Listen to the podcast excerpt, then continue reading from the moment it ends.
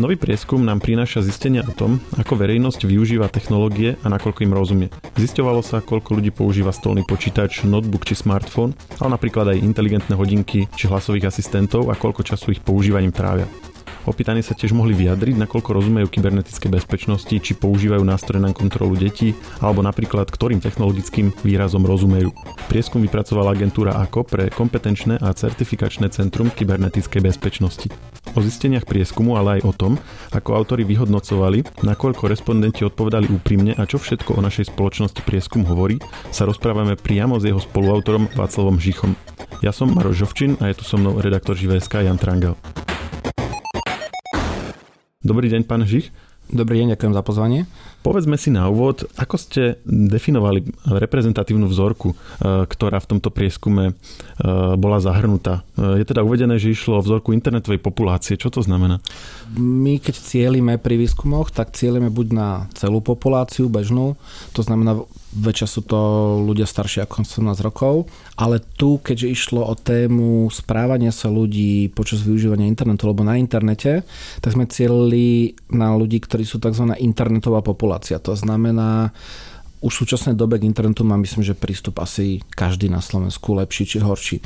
Ale my sme to robili prostredníctvom online panelu, to znamená, dalo sa predpokladať, že sú to ľudia, ktorí ako tak využívajú internet, že nemajú len pasívny prístup k nemu, ale aj používajú, používajú jednotlivé nástroje a míňajú ten svoj čas dostatočne na to, aby mali dobré aj zlé skúsenosti s tým, čo na nich na internete môže číhať. To znamená, že všetky údaje, ktoré si teraz povieme, sa nevzťahujú na celú populáciu, ale na tých, ktorí ano, používajú ten, internet. Ten hlavný rozdiel je v tom, že v internetovej populácii je trošku slabšie zastúpená oproti celku tá cieľová skupina 64 rokov a viac. To znamená dôchodcovia. Oni samozrejme existujú na internete, sú aj tu v prieskume, ale nie je to ten úplne typický dôchodca, ktorého by ste si vedeli predstaviť. To znamená pani, ktorá má 79 rokov a žije v Zvolenskej Slatine, asi už internet nepoužíva a tých pár dôchodcov, ktorí ho používajú, ktorí do ňoho dorástli zase, vek sa nám mení stále, internetu nie je prvý rok, tak tí tam samozrejme sú. Na začiatku prieskumu ste pomerne rozsiahlo zisťovali, aké typy zariadení Slováci používali. A išli ste aj do veľkých detailov, boli tam aj inteligentná chladnička alebo inteligentné osvetlenie, hlasoví asistenti. Prečo ste tieto informácie zisťovali? Čo ste tým sledovali? Bolo to vlastne na podnet zadávateľa prieskumu a ako keby pravdepodobne tá hlavná, hlavný motív bolo zistiť, aká časť populácie môže byť teoreticky ohrozená nejakými kybernetickými útokmi. E, všetci už asi vieme, alebo väčšina populácie vie, že nám niečo hrozí, že sa nejakým spôsobom musíme správať bezpečnejšie keď pracujeme na internete, na počítači alebo s mobilom. Poťažmo už si niekto trochu začína uvedomovať možno aj smart televízory, ale keď si niekto kúpi za 10 eur v akcii žiarovku pripojiteľnú na Wi-Fi, tak asi vôbec neuvažuje o tom, že aj táto môže byť cieľom nejakých takýchto aktivít. E, preto vlastne relatívne presne vyšpecifikoval zadavateľ, že máme oddelovať nielen klasický mobil, prenosný počítač, inteligentný televízor, tablet, ale aj veci, ktoré sme tam nimi nečakali. To znamená diaľkové ovládanie domácich spotrebičov, e, inteligentné chladničky, inteligentné osvetlenie, a vôbec ako keby využívanie nejakého hlasového ovládania. Pre mňa bola zaujímavá informácia. Ja som mal pocit, že na Slovensku sa, ja neviem, Alexa, Google Assistant, Siri ako keby používa len tak for fun, že akože niekto chore s mobilom. Ale zdá sa, že 7% ľudí tieto zariadenia používa ako keby už bežne v domácnosti, tak ako je to úplne bežné napríklad v štátoch, kde je to už súčasť toho, toho denného koloretu. Je to málo, ale keď si napríklad pozrieme inteligentné osvetlenie a pozrieme si, že je to 8,3 desatiny tej populácie a zvážime, že tá populácia, keby sme dali dobre, dolu tých dôchodcov, tak je niekde okolo 4 miliónov ľudí. To znamená, je to 320-330 tisíc ľudí, ktorí žijú v domácnosti, kde je inteligentné osvetlenie. To znamená 320 tisíc cieľov. Napríklad, keďže predpokladáme, že väčšina z nich si neuvedomuje nejakú potrebu zabezpečenia týchto zariadení.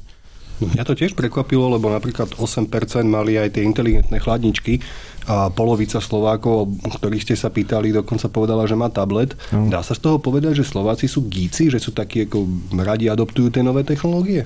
Ja by som skôr povedal, že na Slovensku za posledných 10 rokov bolo príliš veľa akcií, ale ak sa na to pýtate, áno sú, ale sú to oveľa staršie dáta, ešte možno keď ani nebol internet, Už pred revolúciou sa začínali zavádzať debetné karty všade na Európe. A na Slovensku penetrácia ľuďmi, ktorí vyskúšali tento produkt, bola vždy niekoľkonásobne vyššia ako v zvyšku Európy. Takisto, keď začali prichádzať e, bezkontaktné platby, doteraz platí. My sme zvyknutí, že viac bezkontaktnú platbu zaplatíme všade ešte aj v kávomate dolu na recepcii alebo na parkovisku. Choďte to vyskúšať do Nemecka ktorý by mal byť našim vzorom a zistíte, že tam ako keby ľudia ešte tak tej technológii nedôverujú a preto áno, Slováci sú v isté miere gíci, ale možno to nie je spôsobené tým nadšením pre nové technológie, ale skôr to slepou dôverou, tak by som to nazval, alebo nedopúšťajú sa myšlienok, čo sa týka nejakých možných rizík, ako my hovoríme. Z prieskumu ešte vyplynulo, že vyše 20% Slovákov používa smartfón viac než 6 hodín denne. Toto je mimoriadne vysoké číslo. Ako si to vysvetľujete? Možno prílišnou úprimnosťou? lebo ten fakt, koľko používame nejaké zariadenie denne, si asi príliš neuvedomujeme. Však sú na to pomocníci v smartfónoch, ktorí vám to na schvál ukazujú, sú dokonca obmedzenia, sú závislosti na používaní mobiloch a dokonca myslím, že existuje štúdia, ktorá hovorí, že sa nám oproti našim predkom oveľa viac zlepšila mobilita palca, kedy si podľa zúčastnených pozorovaní ľudia zvonili na zvončeky, takže stlačili ukazovakom a teraz už ľudia stlačajú palcom, lebo je mobilný. Takže to, že ich používame tak veľa, mňa to neprekvapilo, mňa skôr prekvapilo to, že si to ľudia uvedomili, že to tak dlho používajú. A možno je to aj definícia otázky, lebo to nemusí byť len telefonovanie, to môže byť brousovanie, to môže byť sedenie na záchode, ako sa hovorí. Preto sa som dokonca počul, že v budúcnosti sa zakážu elektrické zástačky na záchodoch, lebo by potom nevedeli tých ľudí stále dostať, keďže by to bola nabíjačka. Tak e, áno, 6 hodín je veľa, ale možno to bude, možno to bude ešte viac. Určite to súvisí aj s tým, že sa nám na mobil presúva čas pracovných povinností. To znamená, čítame si tam maily, odpovedáme na nejaké, nejaké messengery a tak ďalej. Mobilný prístup na webové stránky, opravte ma, ak sa milím, už prekonal prístup z pevných počítačov. No. Takže áno, my viac menej tým substitujeme tie pôvodné písička a kradneme vlastne ich čas. Otázne je, kam to až hore môže, môže ísť. Ono tu bolo, keď si pozrieme napríklad osobný počítač stolový a pozrieme si to viac ako 6 hodín, tak tam je už iba 8,5%. A pritom pracovná doba je 8 hodín. Väčšina ľudí, čo robí s počítačom, by tam mala byť. Takže oni všetci už nejakým spôsobom eh, nahrádzajú ten počítač niečím iným, napríklad mobilom alebo tabletom. A tieto údaje, ktoré sú tam uvedené, e, ľudia uvádzali čisto na základe svojho osobného dojmu? Áno, bolo to vieme, deklaratívne. Čiže vieme nejakým spôsobom e, z toho zistiť, alebo máte nejaký komentár k tomu, že nakoľko ten ich osobný dojem vôbec korešponduje s nejakou realitou, lebo vieme, že ako nie každý toto vie nejak e, relevantne odhadnúť. Pri týchto sebedeklaratívnych trošku ľudia ubiehajú k tomu, že to hovoria trošku viac tak, ako sa patrí. To znamená, ak má niečo imič, že by sa to nemalo preháňať, tak to trochu podstrelujú. Ak má niečo imič, že málo je zlé, tak to nadstrelujú. Napríklad do skúsenosti, keď sa ich pýtame na príjem, tak ľudia hovoria na Slovensku hovoria hrubú mzdu, lebo to vyzerá lepšie. Napríklad v Čechách hovoria dokonca ani nie čistú, ale až to, čo im zostane po zaplatení všetkých e, povinných splátok, lebo je tam zvyk ako keby rátať len s tým, čo je použiteľné. Takže áno, tá sebadeklaratívnosť možno to bude ešte horšie. Možno to tých 6 hodinových bude ešte, ešte viac. Čiže... čas z nich si myslel, že sa to nepatrí povedať. A teda v prípade mobilných telefónov myslíte, že mali pocit, že sa nepatrí povedať že, že s nimi trávia príliš veľa času a čo v prípade tých stolných počítačov alebo notebookov, ako ste povedali, tá pracovná doba je, dajme tomu 8 hodín a väčšina ľudí podľa tohto ich používa menej ako hodinu, prípadne 1 až 3 hodiny, že či tam náhodou nemali opačný problém, že či to nenadhodcovali, alebo, alebo viete to vôbec nejako ako odhadnúť? Ono možno by bolo zaujímavé zistiť, nejaké, dám si to do, do poznámok, lebo ten údaj som nikdy nezisťoval, koľko ľudí vlastne pracuje na Slovensku v kanceláriách s počítačom a koľko inak priznám sa, že neviem tento údaj. To by bolo zaujímavé, z toho sa dá toto aj odvodiť, možno to budú vedieť zadavateľia, ktorí tie tvrdé dáta majú, alebo štatickom úrade, ale ten počítač sa naozaj stáva marginálnym. A oni, predpokladám, že o ňom príliš neklamali, alebo o ňom príliš nerobili sebe deklaratívne, lebo to je bežná vec. Skôr, skôr sa na vás zle pozerajú, keď máte na porade mobil v ruke, nie počítač. Takže preto skúsený človek na konferencii si nosí notebook, aby mohol browsovať namiesto mobilu. Poďme ďalej. Pýtali ste sa aj na to, koľko ľudí používa nástroje na kontrolu detí v online priestore. Tie rôzne nástroje rodičovskej kontroly a vyšlo, že iba 22% ich používa. Ako to komentujete? A možno skúste povedať niečo k tomu, že či ste nejako definovali, že ktoré nástroje tým myslíte, alebo či to bolo čiste na tých respondentoch, že ako to cítia, čo už považujú za nejaký nástroj. No, ono v podstate najprv sme sa ich pýtali len čisto tou otázkou, používate vo vašej domácnosti nástroje na kontrolu detí v digitálnom priestore alebo rodičovskú kontrolu? Až potom sme sa pýtali, ako my sme ich nechceli ovplyvniť tou presnejšou definíciou, keďže potom sme to špecifikovali. A len 22% z nich povedalo, že že niečo používajú, čo je, čo je šialené. Ešte netreba zabudnúť, toto bolo zo vzorky 322. Celé ten výskum mal tisíc respondentov, ale my sme sa práve kvôli tejto otázke pýtali, či s nimi žijú v domácnosti deti v nejakom veku. Mm.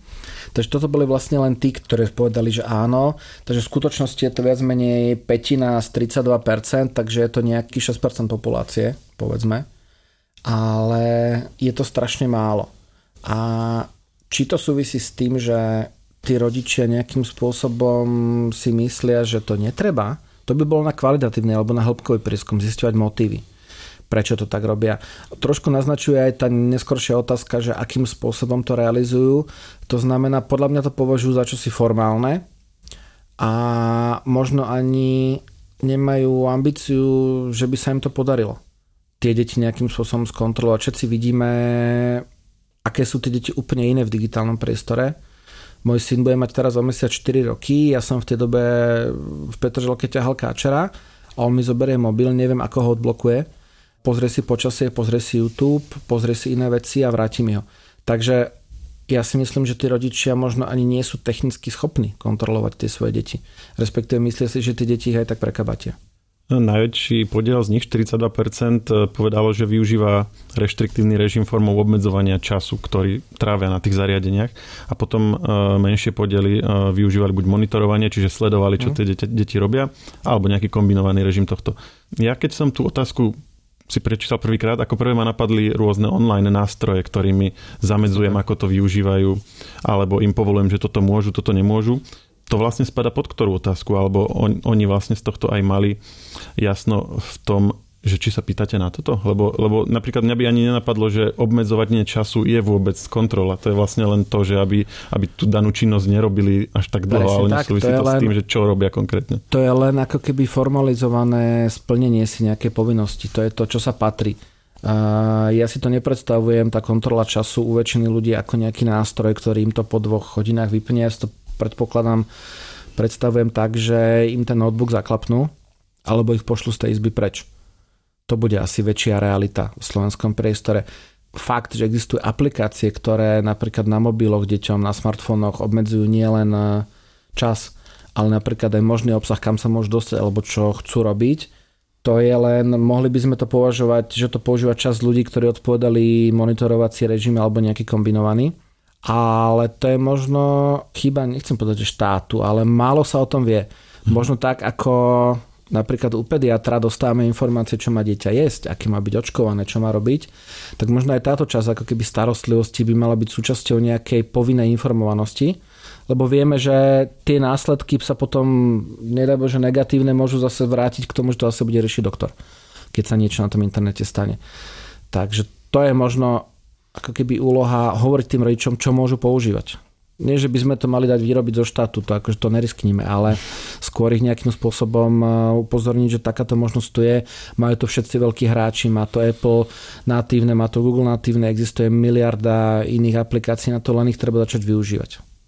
Možno zainvestovať do toho, aby sa pár z nich poslovenčilo, napríklad. Ja by som teraz prešiel na úplne inú tému a bola tam v tom prieskume jedna veľmi zaujímavá otázka, ktorú teraz prečítam v plnom znení. Ako hodnotíte svoje znalosti a zručnosti o kybernetickej bezpečnosti? Sú tam veľmi vysoké percentá ľudí, ktorí tvrdia, že ich znalosti sú priemerné, 45,1 a dokonca vysoké 8,8. Ako si to vysvetľujete? Ľudia majú vysokú seba dôveru v seba myslia si, že ako keby poznajú dostatok tých informácií, ktoré treba a tým pádom je to veľké riziko, lebo sa cítia bezpečne. Pravdepodobne si nevedomujú, že v tejto oblasti treba tie informácie neustále doplňať. Nechcem priamo povedať, že učiť sa, keď tak reálne je, ale oni potom, keď sme tam zistovali aj nejaké slova, ktoré sa im spájajú, tak sa zistilo, že sú to viac menej slova ako vírus, antivírus alebo neviem, trojan. To znamená veci, ktoré fungujú na trhu už desiatky rokov a sú bežné. A preto oni majú pocit, že robia dosť, možno majú nejaký antivírus, ani nevedia, či ho majú zadarmo, alebo je platený a či je updatenutý, ale majú pocit, že všetko je OK. Ľudia aj z iných výskumov pristupujú k tej bezpečnosti dosť laxne. My sme robili prieskum vo firmách iný pred dvomi rokmi ako sa, teraz je taká populárna téma, ako sa narába s heslami. A áno, boli tam aj listočky, ale reálny problém sú kalendáre pracovné. Napríklad nie malé percento ľudí si píše hesla v práci na kalendár na stole a v decembri si ich prepíše na nový a vyhodí ho. Napríklad. To je ďalší príklad, že tak ako sa v práci správame nezodpovedne k heslám, tak sa k ním správame vôbec tej cybernetickej bezpečnosti aj, aj doma. Ale zároveň máme pocit, že preto robíme dosť. Keby bol ten národ alebo tí ľudia opatrní, tak v tom grafe by tá tmavo-červená a hlavne tá svetlo-červená tvorili väčšinu. Lebo tí ľudia by hovorili, že keď sa chcem učiť, tak musím mať pocit, že toho vie málo. Uh-huh. Odpovedali by nízke, viem, že existuje a mal by som sa zaujímať, alebo dobre, povedzme to priemerné. To by mala byť úplná drtivá väčšina, ale minimálne 8%, alebo takmer 9% ľudí si myslia, že sú čo sa týka kybernetickej bezpečnosti bohovia a to je taká kybernetická Darwinová cena. No a podľa čoho viete zistiť, že sa nadhodnocovali? Existuje nejaký spôsob, ako v takomto prieskume tých ľudí, povedzme, nachytať v úvodzovkách na tom? Ako sú, sú technológie, ktoré som napríklad vyložil Žiskore, to znamená, pýtate sa na podobnú tému v dlhšom prieskume z rôznych uhlov a potom to porovnávate. Toto nebolo úlohou tohto prieskumu, ale je dobré niekedy sa pozrieť na štruktúru, kto ako odpovedá. Tuto bolo zaujímavé v tom, že najviac tých, ktorí odpovedali, že tie zručnosti sú žiadne alebo veľmi nízke, je medzi ľuďmi, ktorí majú základné vzdelanie, čisto základné vzdelanie. Keďže to už teraz nemá temer nikto, tak táto skupina ľudí sú väčšinou najstarší obyvateľia. Lebo vtedy bolo bežné, že sa ako keby končilo základným vzdelaním. Tam je to skoro 70% ľudí, ktorí deklarujú, že ich zručnosti sú veľmi nízke. A vlastne tie zručnosti stúpajú z výškou vzdelania. Keď už je učňovské alebo strednoodborné bez maturity, tak je to okolo 58% dokopy. Úplné maturitné vzdelanie, počet tých ľudí, ktorí si myslia, že nemajú zručnosti, je už nižší, už je to len 56 a u vysokoškolákov tí ako keby ich seba deklarovanie o tej bezpečnosti je najlepšie. Tam len 27% ľudí, jedna, prakticky jedna štvrtina z nich tvrdí, že majú slabé vedomosti a tri štvrtiny tvrdia, že majú dobre. Takže skôr to súvisí so vzdelaním, ale to asi nestačí, lebo vysokoškolákov je najmenej, to je najmenšia časť populácie. Takže možno, možno to súvisí aj s tým, ako ľudia s nižším vzdelaním napríklad pristupujú k informačným zdrojom. Ako aktívne vyhľadávajú tieto informačné zdroje, aké im rozumejú. Možno treba o týchto témach informovať menej odborne, tak by som to povedal, a viac tak polopatisticky. My sa vždy smejeme, že napríklad v Amerike sa všetko robí na násobky dlžok futbalových štadionov ale má to svoj význam. Teraz som čítal, že na moste je diera vo veľkosti štyroch pračiek. To bolo v dopravnom servise, ale ono to funguje. Ono ako keby je, je to úsmevné, ale naozaj to funguje, lebo si to vedia tým pádom predstaviť, predstaviť všetci. U nás bolo populárne, keď sa hovorilo o korupcii, že koľko by to sa to dalo kúpiť, kedy si sa to dosť často používalo. A možno túto retoriku ako keby z tej super odbornej do tej polopatistickejšej treba plošne použiť aj v čo sa týka kybernetickej bezpečnosti, lebo naozaj tí ľudia fakt budú mať pocit, že oni sa správajú bezpečne, oni sú chránení a netreba zabúdať jednu vec. Keď majú pocit, že sú bezpečí, tak sa rovnako rizikov správajú nie len doma, ale aj v práci. A to už je potom oveľa väčší problém. Zase ale Pomerne veľká časť, tretina respondentov ďalej uviedla, že vyhľadávajú články o kybernetickej bezpečnosti. To znamená, že aktívne niečo robia preto, aby sa o tom dozvedeli viac. To znie nádejne, nie? V dobe, keď nedigitálne, už nie je temer nič, je to zase podľa mňa, ako je to nádejné. Ale viac mi potešilo, keby to bolo naopak. Lebo toto je internetová populácia toto keby vyšlo na celej populácii, tak si poviem, no dobre, často si ľudia, ktorí ako keby nevyužívajú online nástroje alebo digitálne nástroje, nemajú motiv o tom niečo riešiť. Ale toto je digitálna online populácia a čakal by som, že možno tretina budú tí lempli, ktorí povedia, že nič a dve tretiny tí, ktorí aspoň nejaké informácie vyhľadávajú. Netreba zabúdať, že oni častokrát za vlastnú iniciatívu považujú aj to, že niekde kliknú na článok. Vieme zdáť, že ľudia žijú v nadpisoch že si väčšinou prečítajú nadpis a Perex za paywallom je minimálne ľudí v prípade médií, ktoré majú paywall. Takže aj tak sa ďalej nedostanú. Častokrát funguje ten Facebook read, že viac menej si prečítajú len to, čo zobrazí vol, keď to vy odčerujete a nič iné. A to, že vyhľadávajú, znamená čiastočne to, že na to vôbec kliknú a idú ďalej je to to, čo za oni považujú informácie o kybernetickej bezpečnosti. To znamená, častokrát je to skôr nejaké populárno-naučné a akože vďaka Bohu aj za to, ale podľa mňa je to nádejné, že je tam tá tretina, ale tiežme sa, keď to bude naopak. Keď to bude, že už iba tretina nevyhľadáva a ten zvyšok áno. No z toho prieskumu ďalej vyplynulo, že tí, čo si teda aktívne hľadajú informácie, a vy ste to aj naznačili, tak 80% z nich hľadá tie informácie online na internete. Čo všetko do tejto kategórie spadá? Čo tým internetom v úvodzovkách ľudia myslia? To je ďalšia vec, kde keď pozriem na triedenie podľa vzdelania, tak e, u ľudí s najnižším vzdelaním so základným len petina z nich hovorí, že vôbec nejaké informácie vyhľadáva. Len 20% a stúpa to a aj u vysokoškolského vzdelania, kde by sme očakávali nejaký veľký boom, je to len tesne nad priemer, je to 39%. Takže ten gap je tam, proste ľudia ako keby, možno tie informácie pre nich nie sú dosť bulvárne, nie sú dosť sexy, ale nevedia sa k ním tie informácie dostať. Možno je to spôsobené aj tým, že Vidíte, to je dobrý typ, môžem to pretriediť, že si myslia, že ich majú dosť.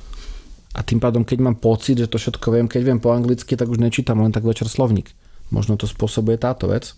Ale tá otázka, zaujímate sa a vyhľadávate informácie kybernetickej bezpečnosti z vlastnej iniciatívy cez otázku o tom, že ako hodnotíte svoje znalosti. Ako keby tí, ktorí hovoria, že vyhľadávajú, že majú nejakým spôsobom ako keby lepšie informácie, hm. tak z nich je tvorená väčšina tých, ktorí, ktorí zároveň hovoria, že sú v tom doma. A ten nezáujem je s tým zjavne spojený. Tí, ktorí nevyhľadávajú, tak tí 82% z nich hovorí, že proste má zlú, zlú vedomosť. Takže je to spôsobené nezáujmom. Ale tie zdroje. Vždy je dôležité, kto je ten opinion leader, ktorého sa môžeme opýtať na nejakú odbornú vec. A tu je ten opinion leader internet. To znamená elektronické médiá, sociálne siete, četovacie služby. To znamená zároveň zdroj, kde môžem získať veľmi odborné informácie, ale nikto nekontroluje, ako sa k tým informáciám dostávam. Ale odborná literatúra, čo viac menej je kontrolovaný prístup, lebo keď je to odborná literatúra na tú tému, tak sa dá predpokladať, že tam nebudú nejaké úplné hovadiny, tak tam je len cez 31%, to znamená málo prácu považuje za zdroj informácií o kybernetickej bezpečnosti len 16,5%. Jedna šestina. Takže je to maslo na hlave možno aj zamestnávateľov, ktorí majú o to väčšiu tú motiváciu riešiť kybernetickú bezpečnosť. A keby už ju riešili vo firme, tak by samozrejme sa to preneslo aj na ľudia. Ale je to len šestina rodina 22, opýtam sa rodiny. Ľudia deklarujú, že majú vysokú znalosť, ale ako málo z nich zháňajú informácie, tá šanca, že keď sa opýtam rodiny na niečo je jedna ku dvom, že nemá aktuálne informácie, keď iba tretina zháňa. Takže aj rodina ako zdroj môže byť relatívne ako keby zdrojom veľkého, veľkého prešlapu. Hovorili ste, že ste priamo nemerali teda ten lži faktor pri odpovediach, ale pýtali ste sa niektoré ďalšie otázky, z ktorého to vieme možno tak trochu vytušiť. Pýtali ste sa, či rozumejú nejakým bežným technologickým pojmom phishing, malware, autentifikácia. Ak by vlastne v tomto vyšlo, že väčšina ľudí tomu nerozumie, tak vlastne by sme ich vedeli nachytať to na tom, že vlastne hovoria, že sa v tom vyznajú, ale v skutočnosti nevyznajú. Ale aj keď opäť sa tu dostávame k tomu problému, že či proste nepovedali, že tomu rozumejú, hoci tomu nerozumejú. Čiže poďme sa trošku baviť o týchto termínoch, ako ste sa ich to pýtali a či ste ich potom aj nejako konfrontovali s tým, že či ste sa ich pýtali, že čo to teda je, alebo tak. Nie, nie, toto je všetko sebadakratné, respektíve dá sa to merať, ale všetko je to v intenciách toho, čo vám zadá zadávateľ samozrejme. Ale táto otázka, ako my hovoríme, krásne písala, pretože e, šampiónom bol výraz spam ktorý je, možno by sme mohli pozrieť na Wiki, asi jeden z najstarších od chvíle, keď existuje internet a to, že mu rozumejú, deklarovalo 86% ľudí. No ani sa niečomu diviť, lebo tento výraz sám seba propaguje každý deň, keď otvoríme Outlook. A môžete možno ešte povedať pár slov o tom, aká je výpovedná hodnota toho, keď len sami deklarujú, či tomu rozumejú, bez toho, aby to bolo nejako verifikované? Preto to voláme samodeklaratívnosť, lebo tým naznačujeme, že môže tam byť plus minus pár percent, hlavne v témach, kde sa patrí niečo povedať. Napríklad aj tá téma, či sa niečomu, čo je dôležité, rozumiem, je tak trochu seba deklaratívna, ako sme už naznačili, tí ľudia si veria viac tej kybernetickej bezpečnosti, ako asi je pravda. S týmto sa stretávame, keď meriame, či ľudia tvrdia, že triedia odpad to už roky vychádza na Slovensku, už pred 10 rokmi tvrdilo 80% ľudí, že tredia odpad, ale tam sa napríklad robil aj kvaliťak a oni stačilo, aby mali dolu vedľa smetiakov zberu na dobu na sklo, tie známe nočné rachoty, ako to všetci volajú, čo sú už 50 rokov a už to mali pocit, že ako keby to znamená, že tredia odpad. Takže je to o tom aj, aký je obsah. Ale keby sme sa vrátili k tým vašim slovám, to poradie je spam, o ktorom sa často hovorí, ktorý sa sám pripomína v, v práci na počítači. Potom je tam slovo Trojan, ktoré bolo populárne dlhé roky. No a potom tam slovo cloud, ktoré je ale súčasťou marketingových kampaní. Veľa firiem je na ňom postavené, služby, neviem, vidia všade Microsoft a tak ďalej. Takže keď ideme ďalej a riešime napríklad, a to bolo všetko, ešte Trojana Cloud bolo povedzme 50-50%, že deklarujú, že tomu rozumejú. Ale už ideme na nejakú autentifikáciu, tam už viac ako polovica tvrdí, buď nerozumiem, nikdy som to nepočul, alebo nerozumiem a už som to počul. Pritom vlastne väčšina z nich ju používa. Presne no to tak. asi nevie. A, a potom ideme malware, zase je to menej, phishing 41, ono ten elektronické ID má len 28,1%, čo je skvelý výsledok slovenskej informatizácie a elektronizácie za tých 15 rokov. Pri tomto by sme sa možno mohli pristaviť. Nemôže to byť aj tým, ako bola tá otázka formulovaná? Nie. Podľa že... mňa je to tým, že keď niekto tomu dával názov, tak nemyslel na to, že ten názov bude musieť byť vnímaný a používaný v hlavách. Nemyslel to ako nepoužili nejaké marketingové znalosti, použili technologickú skratku. A keď si pozriete všetko to ostatné, sú slova, dokonca niektoré z nich vošli do slovníka slovenského jazyka ako slova spam, trojan, malware, aj software už poslovenčený, aj oficiálne v Slexe. Ale AID asi ťažko neposlovenčíte, ako keby ťažko sa s tým naráda. Zle sa to neviete to skloňovať, časovať. A čo hovorí sa, že v marketingu čo nevie prejsť cez ústa ľuďom, tak aby sa o tom mohli na to nerozprávať v kuchynke, o tom sa nerozpráva. Smeroval som možno k tomu, že keby ste sa ich pýtali, či použili niekedy elektronický občianský preukaz na prihlásenie, možno, že by povedali viacerí, že áno. No a možno by nevedeli, že to bolo AID. No veď práve, že či, to je ten hlavný problém. Tu sa meria, na tú, na tú, toto sa meria kvôli otázku. tomu, že keď sa s týmito výrazmi stretnú, alebo keď o týchto výrazoch bude napríklad nejaká inštitúcia komunikovať, tak na akú úrodnú pôdu mm-hmm. to dopadne. To je problém. Tak hlbšie z výskumníckej branže, keď si pamätáte tú najväčšiu zmenu v dizajne e, Microsoft Office, z toho pôvodného hore s tými menučkami rolovateľom na tento ribbon, tak málo kto vie, že tomu predchádzali veľké prieskumy, ktoré si Microsoft dal robiť, kde zistovali, aké ďalšie funkcie ľudia chcú, užívateľia. No a zlé jazyky hovoria, že 99% funkcií tam bolo už roky. To znamená, výsledkom toho preskumu bolo, že ľudia sa nevedia k tým funkciám dostať a aplikáciu bolo totálna zmena na ponúkanie tých funkcií. A to je možno táto situácia, že ľudia možno používajú elektronické občiansky, vôbec netušia, že to je EID. A možno tým, že sa každý prihlási do počítača, keď im sa ich opýtate, či sa už niekedy autentifikovali, tak povedia, že nikdy v živote. Je to všetko o vysvetľovaní, o tom, či vedia alebo nevedia, že tam tá funkcia je. Uvidíme, ako to zmení, alebo paradoxne možno to v dobrom zmení teraz to mobilné AID, ktoré je, ktoré na môj údiv celkom funguje. Ja som to testoval ešte počas tej tlačovky, ako som ju pozeral a dalo sa to.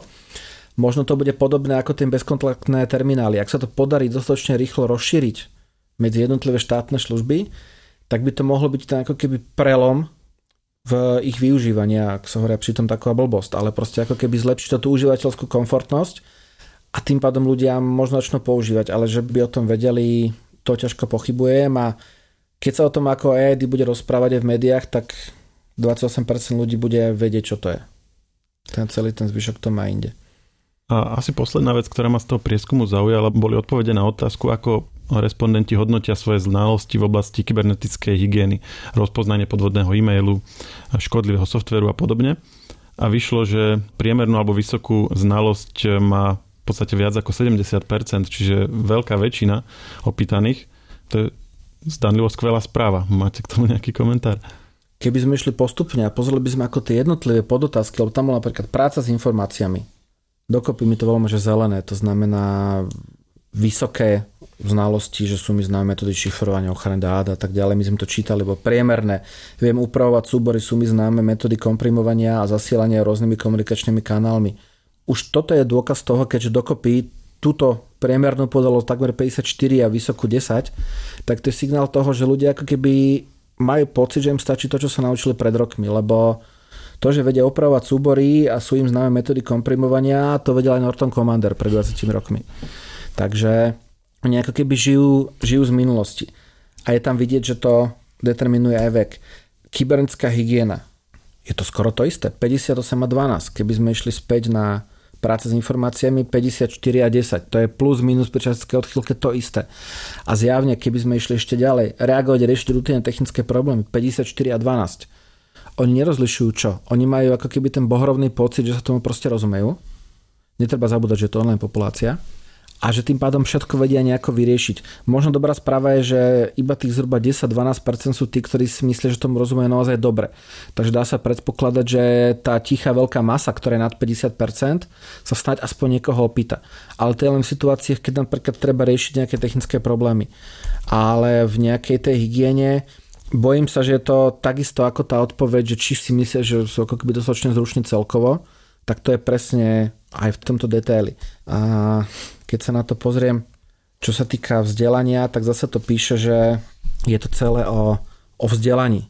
To znamená nízke vzdelanie, malá deklaratívne sa tomu rozumejú. Čím vyššie vzdelanie, tým viac to ide hore. Ale my vieme, že problémy majú aj ľudia s veľkým vzdelaním, takže to tak trochu sebe deklaratívnosti celé. Aj hygiena, aj schopnosť riešiť problémy. Možno, možno im stačí, aby, tak ako pri tej práci s informáciami, aby vedeli editovať, upravovať súbory a odoslať ich, a už majú pocit, že, že im to ide. Čo v minulosti stačilo, akože v minulosti bol král ten, čo vedel používať mail, keď ešte neboli, kto, niektorí z nich ešte majú možno konto na poboxe, ako na prvom, tuším, Slovenskom. Ale to nestačí. Toto je práve jeden z tých prieskumov, z ktorého možno budú publikované nejaké percentá, čísla a tam by to aj mohlo skončiť, ale práve ten kontext, ktorý vy ako jeho spoluautor, ktorému poskytujete, je to, čo ho robí zaujímavejším. Preto vďaka, že ste si našli čas a že ste nám to prišli vysvetliť. Ďakujem za pozvanie a verím, že z toho budú aj nejaké reálne kroky, ktoré tie inštitúcie spravia na zlepšenie, lebo mať pocit u ľudí nestačí. To už je naša práca, aby sme to odsledovali a snaď budú a budeme o nich aj informovať. Ďakujem pekne a pekný deň. Ďakujem pekný deň. Technologický podcast Share nájdete vo všetkých podcastových aplikáciách vrátane Apple Podcast, Google Podcast či Spotify. Nové časti sa objavujú tiež v podcastovom kanáli aktuality.sk. Ak nám chcete niečo odkázať, doplniť nás alebo sme povedali niečo zle a chcete nás opraviť, môžete nám napísať na podcasty.žive.sk. Ešte raz podcasty.žive.sk. Všetky e-maily čítame a na väčšinu sa snažíme aj odpovedať.